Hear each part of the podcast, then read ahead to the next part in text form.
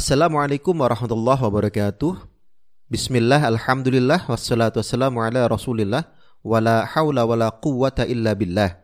Asyhadu an la ilaha illallah wahdahu la syarikalah, wa asyhadu anna muhammadan abduhu wa rasuluh la nabiyya ba'dah. Allahumma salli ala Muhammad wa ala ali Muhammad amma ba'du. Pendengar buletin dakwah Kafa rahimakumullah, kembali hadir di tengah-tengah Anda semua.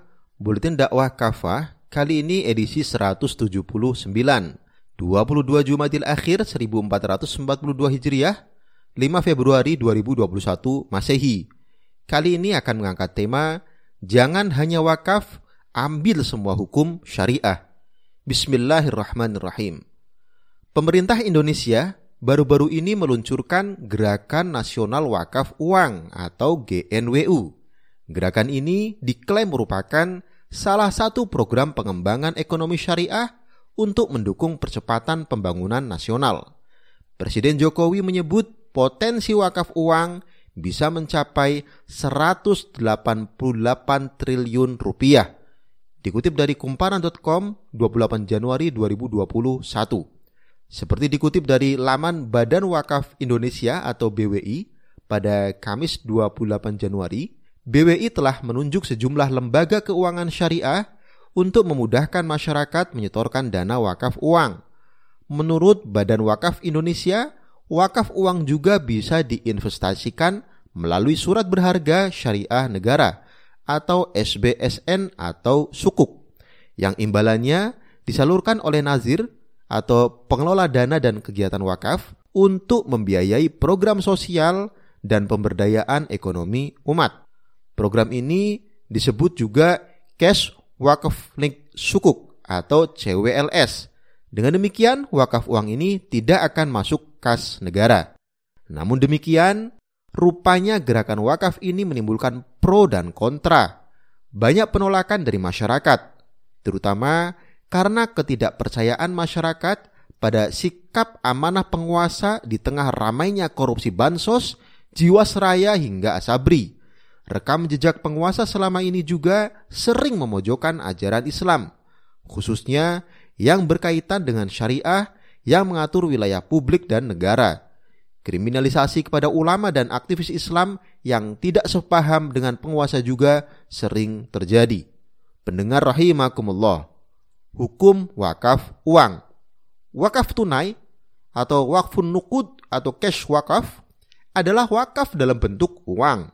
Caranya dengan menjadikan uang wakaf sebagai modal dalam akad mudorobah yang keuntungannya disalurkan sebagai wakaf atau dengan meminjamkan uang dalam akad pinjaman atau qard sebagaimana yang ditulis Abu Su'ud Muhammad dalam kitabnya Risalah bi Waqfil Nukud halaman 20 sampai 21 dan juga Fiqhul Wakaf fi Syariatil Islamiyah jilid 2 halaman 239. Di Indonesia, wakaf tunai telah difatwakan kebolehannya oleh Komisi Fatwa MUI Pusat tanggal 11 Mei 2002 dan telah mendapat legalitas berdasarkan Undang-Undang Nomor 41 Tahun 2004 tentang wakaf. Sebenarnya ada perbedaan pendapat atau khilafiyah di kalangan ahli fikih atau fukoha mengenai hukum wakaf tunai. Pertama, yang mengatakan wakaf tunai tidak sah. Ini adalah pendapat mayoritas fukoha Hanafiyah, pendapat mazhab Syafi'i, dan pendapat yang sahih di kalangan fukoha Hanabilah dan Zaidiyah. Yang kedua, yang membolehkan wakaf tunai. Ini pendapat ulama Malikiyah. Juga satu riwayat Imam Ahmad yang dipilih Ibnu Taimiyah dalam kitab Majmul Fatawa jilid 31 halaman 234 serta satu pendapat atau kaul di kalangan fukoha Hanafiyah dan Hanabilah Dikutip dari kitab Al-Mawsu'atul Fiqhiyah jilid 44 halaman 167, Wahbah Zuhaili dalam kitab Al-Fiqhul Islami wa Adillatuhu jilid 10 halaman 298 dan Al-Ayyashifadat dalam kitab Masail fi Fiqhil Waqaf halaman 8 sampai 9. Sumber perbedaan pendapat di atas sebenarnya terkait dengan uang sebagai barang wakaf. Apakah bendanya tetap ada atau akan lenyap. Pendapat yang tak membolehkan beralasan Sebagaimana kata Imam Ibnu Qudamah, karena wakaf itu adalah menahan harta pokok atau al-asal dan memanfaatkan buahnya. Sesuatu yang tak dapat dimanfaatkan kecuali dengan lenyapnya sesuatu itu tak sah wakafnya. Ibnu Qudamah dalam kitab Al-Mughni jilid 8 229. Adapun pendapat yang membolehkan mengatakan uang yang diwakafkan sebenarnya tak lenyap karena disediakan penggantinya atau badal, yaitu uang yang senilai. Abu Suud Muhammad dalam kitab Risalah bi Waqfil Nukud halaman 31, Abdullah Samali Waqful Nukud halaman 11 sampai 12, Ali Muhammadi Waqful Nukud Fikhuhu wa Anwa'uhu halaman 159 sampai 163, Ahmad Al-Haddad Waqful Nuqud wa Istismaruha halaman 30 sampai 40. Pendengar rahimakumullah. Mengambil sebagian, meninggalkan sebagian lainnya. Hingga saat ini, kesan bahwa pemerintah ramah terhadap sebagian hukum Islam dan mewaspadai hukum Islam yang lain makin terasa kuat.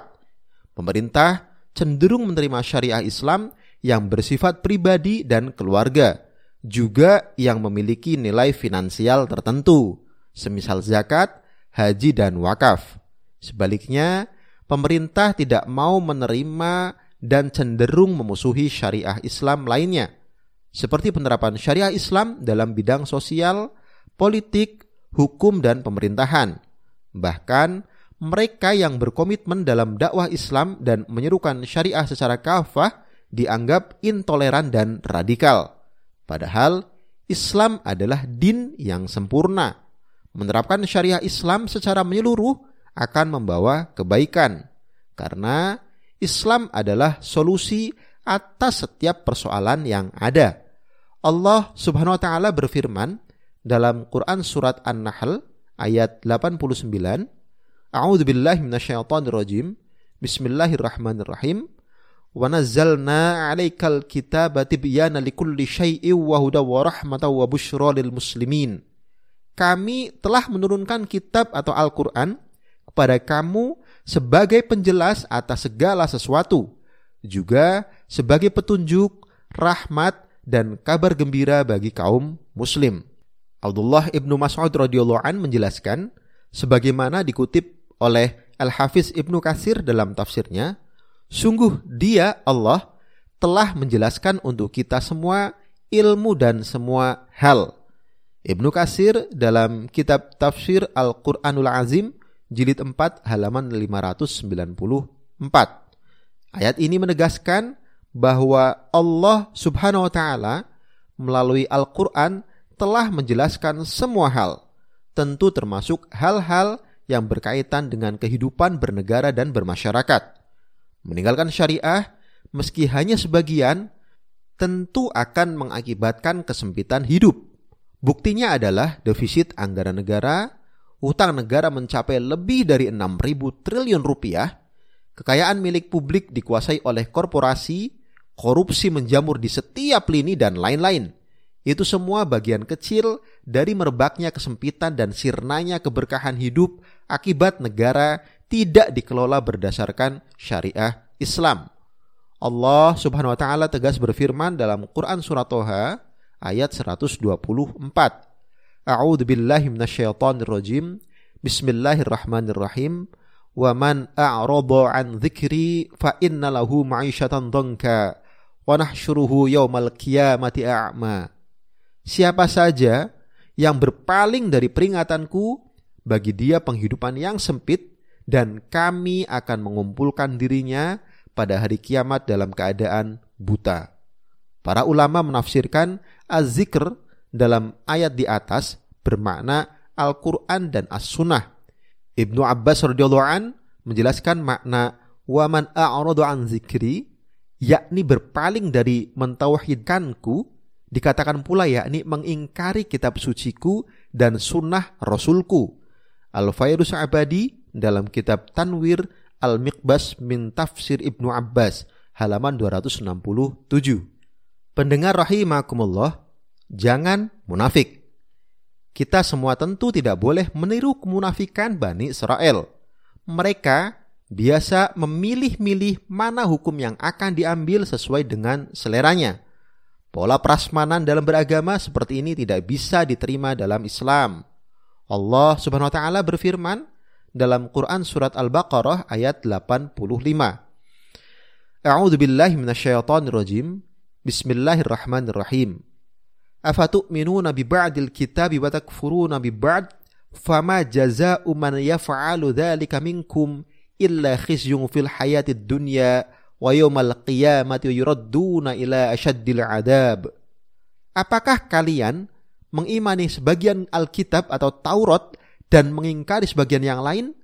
Tiada balasan bagi orang yang berbuat demikian di antara kalian melainkan kenistaan dalam kehidupan dunia dan pada hari kiamat mereka dikembalikan pada siksa yang sangat berat. Di antara ciri orang munafik adalah menempuh berbagai upaya untuk menghancurkan narasi penegakan syariah dan hukum Allah Azza wa Jalla demi menjaga eksistensi hukum buatan manusia. Demikian sebagaimana dinyatakan Al-Quran. Bisa Anda lihat di Quran Surat An-Nisa ayat 61.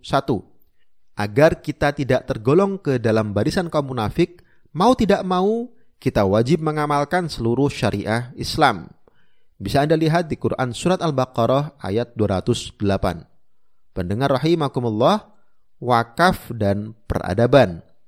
Wakaf, sebagaimana zakat adalah ibadah, bukan semata-mata instrumen ekonomi dan pembangunan. Namun demikian, kebaikannya telah turut andil dalam membangun ekonomi dan kesejahteraan masyarakat. Apalagi dalam sistem yang baik seperti di era kekhilafahan dulu dan dikelola oleh orang-orang yang amanah. Wakaf telah memberikan sumbangan luar biasa pada pembangunan peradaban umat manusia. Tercatat dalam sejarah bagaimana sumber air atau sumur, pasar, rumah sakit, hingga sekolah universitas dibangun dengan skema wakaf oleh umat Islam. Kebaikannya lestari hingga kini. Para sahabat Nabi Shallallahu Alaihi Wasallam dulu adalah generasi yang sangat banyak berwakaf. Menurut Imam Syafi'i, wakaf dari para sahabat Nabi Shallallahu Alaihi Wasallam itu tak terhitung jumlahnya. Wakaf Nabi Shallallahu Alaihi Wasallam keluarga beliau atau ahlul bait dan kaum muhajirin terkenal luas di Madinah dan Mekah. Lebih dari 80 sahabat dari kalangan Ansor juga mewakafkan sebagian besar hartanya.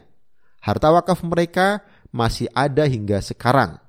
Al-Baihaqi dalam kitab Ma'rifatus Sunan wal Asar jilid 10 halaman 233.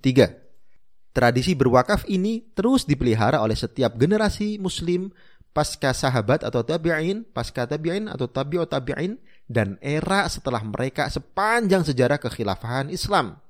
Salah satu wakaf terbesar dan terkenal, khususnya di bidang pendidikan, adalah Pusat Pendidikan Islam sekaligus Universitas Al-Azhar di Mesir. Lembaga yang didirikan pada tahun 970 Masehi itu telah memberikan pendidikan gratis kepada pelajar dan mahasiswa dari seluruh penjuru dunia – mulai dari jenjang pendidikan dasar hingga pendidikan tinggi. Universitas ini eksis hingga sekarang dan telah melahirkan ribuan bahkan ratusan ribu ulama terkemuka di seluruh dunia hingga saat ini. Pendengar rahimakumullah, syariah Islam adalah solusi. Pada akhirnya, kita harus meyakini bahwa bukan hanya zakat dan wakaf, syariah Islam seluruhnya akan menjadi solusi bukan hanya atas masalah ekonomi, tetapi juga atas seluruh problem kehidupan. Dari kasus wakaf ini, kita seharusnya belajar tentang ketaatan total kepada Allah Subhanahu wa taala dan Rasulnya dengan mengamalkan semua syariahnya. Hal ini juga seharusnya menyadarkan kita akan urgensi adanya sistem yang bisa menerapkan syariah secara kafah. Itulah khilafah ala minhajin nubuwah sebagaimana yang diisyaratkan oleh baginda Rasulullah Shallallahu Alaihi Wasallam. Wallahu alam biswab. Demikian materi buletin kafah edisi 179. Jangan hanya wakaf, ambil semua hukum syariah. Terima kasih. Assalamualaikum warahmatullahi wabarakatuh.